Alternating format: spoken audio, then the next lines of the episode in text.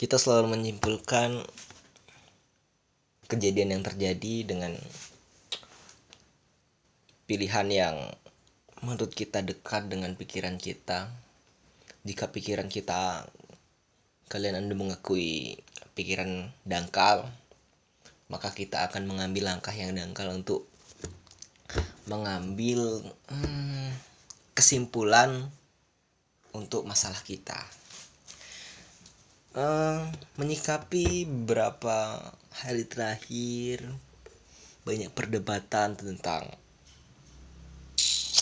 soal cadar dan celana cingkrang dilarang dalam uh, instansi pemerintahan bagi pegawainya.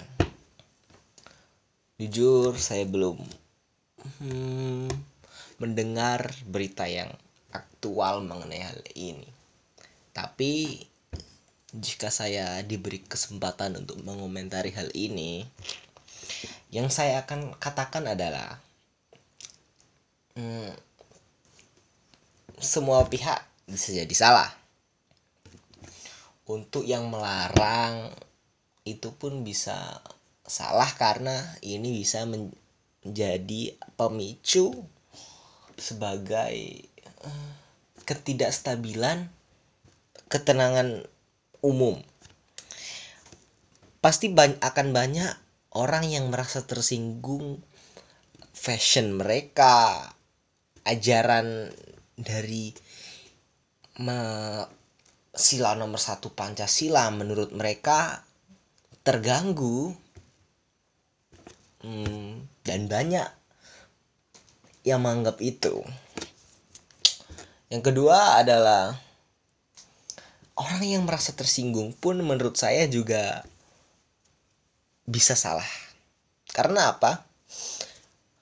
Menurut saya adalah kalau celana cingkrang mungkin kelewatan kalau tidak boleh di apa mm, instansi pemerintahan. Tapi kalau cadar saya mungkin lebih agak setuju.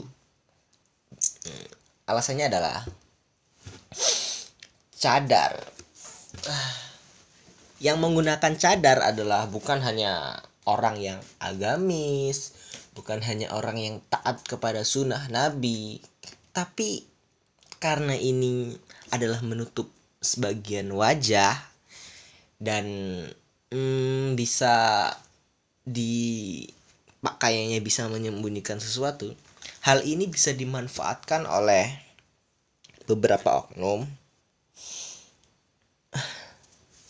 Ibarat kata ini adalah pakaian pakaian yang bisa menutupi identitas kita dan semua orang harus setuju dengan statement itu karena